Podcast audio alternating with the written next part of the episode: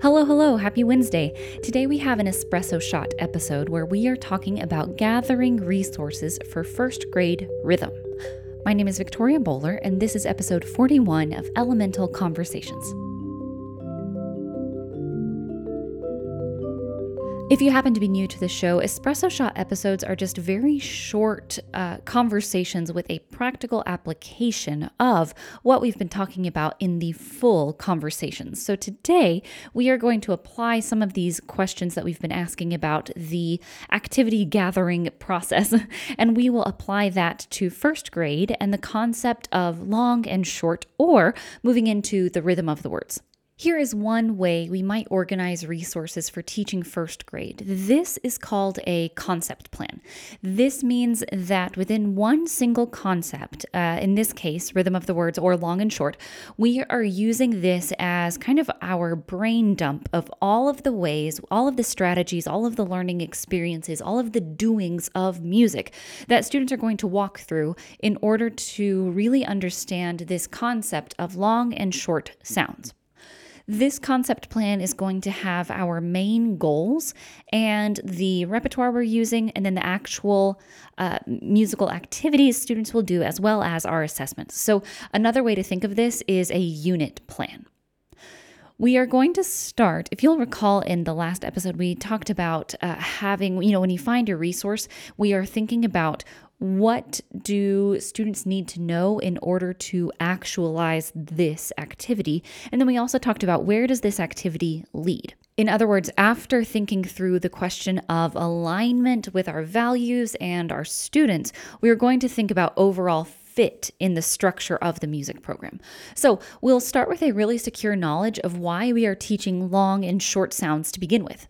There are absolutely many possible answers to this, but one very practical reason is that it's going to lead to a beat and a beat subdivision, or in our case, for this kind of first grade land, quarter notes and eighth notes is how we could notate a beat and a beat subdivision. The concept of long and short has a place in the rhythmic sequence. In other words, um, we know what this activity, what this musical concept, we know what it's leading towards. We also know if we look behind us further back in the sequence that before we get to long and short, our students need to have a really solid understanding and a solid skill set of steady beat. So, looking back, we see steady beat. Looking forward, we see quarter notes and eighth notes.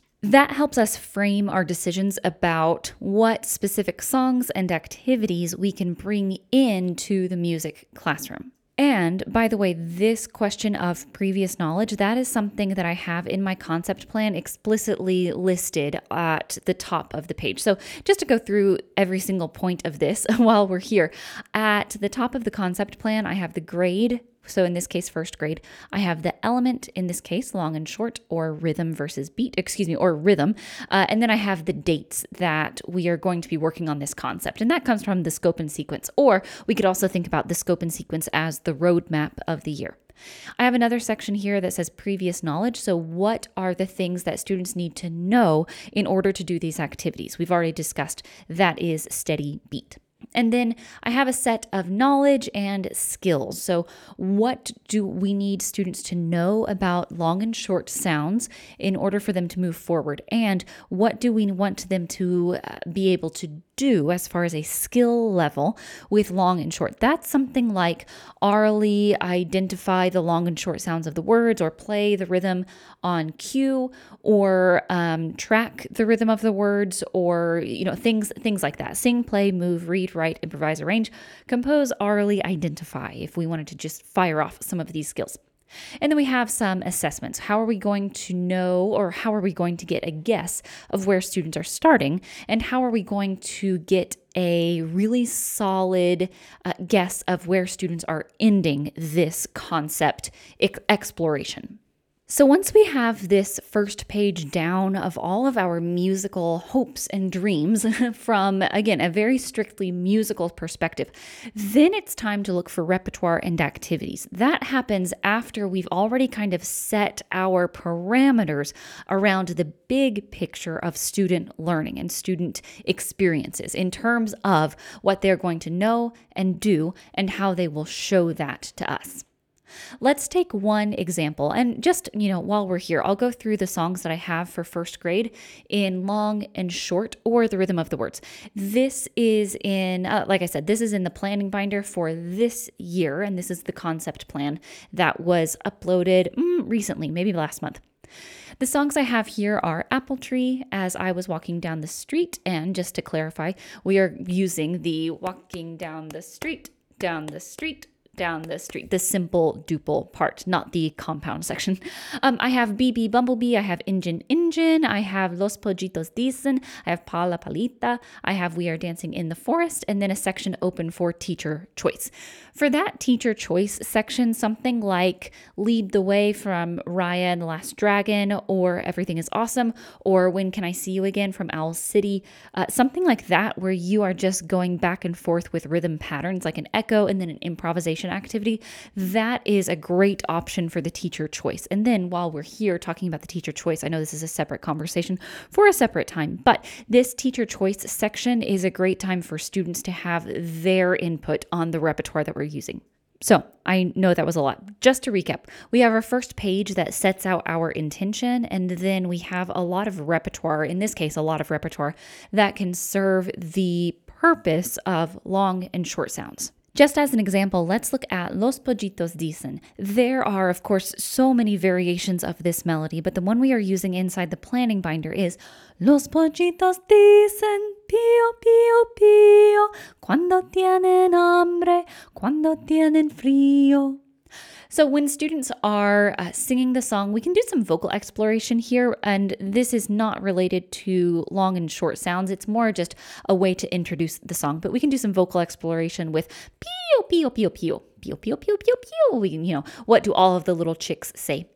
And then we'll share some background information about this being a what we would consider to be a traditional Hispanic song, which means it is known and loved by many, many children across the Spanish speaking world, including places in the United States. And because of this, sometimes songs are mysteries to us and we're not really sure where exactly they came from, but we know that a lot of people love it. We'll also share the translation. Uh, the little chicks say pew, pew, pew when they are hungry and when they are cold. And then the mother chick is going, or the mother hen is going to come and give them some corn, and it's all good. Uh, so we will have that background information. When we do this in connection to long and short, we can sing and step around the inside of what we'll call the chicken run. And then when the song is over, everybody freezes and they will echo what the little chicks say. So everybody is kind of walking around inside the middle of the circle while we sing the song. And then at the end of the song, everybody freezes and the teacher plays a four beat rhythm. So maybe it is. Echo that, ba ba ba ba echo that and sing it again. Los pollitos dicen pío, pío, pío, etc. And then eventually, students are going to improvise their own response instead of clapping. So moving from echo to improvisation.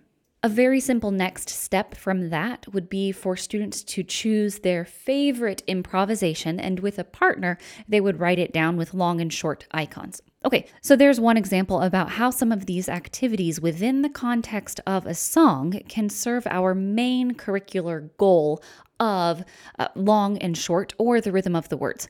One of the things that I talked about in the previous podcast episode was about this idea of students having ownership over the musical material and kind of manipulating it and then handing it back to me. And that is the assessment process. So, this is a convenient example of that where we have students improvising. Well, we start with echoing and then we are improvising, and then students are writing down their improvisations. Another thing to point out here is in the CASEL uh, social awareness, um, I don't know, set of criteria, one of the things that we talk about is recognizing community resources. Again, that goes under the category of social awareness. And in this song, the chicks are cold and hungry, and they have someone in their life who is going to come and give them food so that they are not hungry anymore a nice segue from that song to this understanding of social awareness is to sit as a class and talk about who is an adult in your life who can give you support if you feel cold or hungry. So, there it is. We have talked about one application of this question of gathering resources. And we have one place where our ideas for teaching long and short, or the rhythm of the words, one place where those ideas are going to land. They happen within the context of repertoire, and that repertoire is serving our larger musical goal. And the larger musical goal is serving our values, our hopes and dreams for our students. This is one way to think about curriculum and curriculum planning, and in this case, curriculum curating. But I find it to be a nice, streamlined approach so that every activity is very intentional and every activity is serving something else in the larger sequence. So, there we have it. That is a little bit longer of an episode than I was hoping to do, but hopefully it kind of sets the scene for how all of these possibilities can come and live in one specific document that we can reference when it's time to actually pull things together and put them in lesson plans.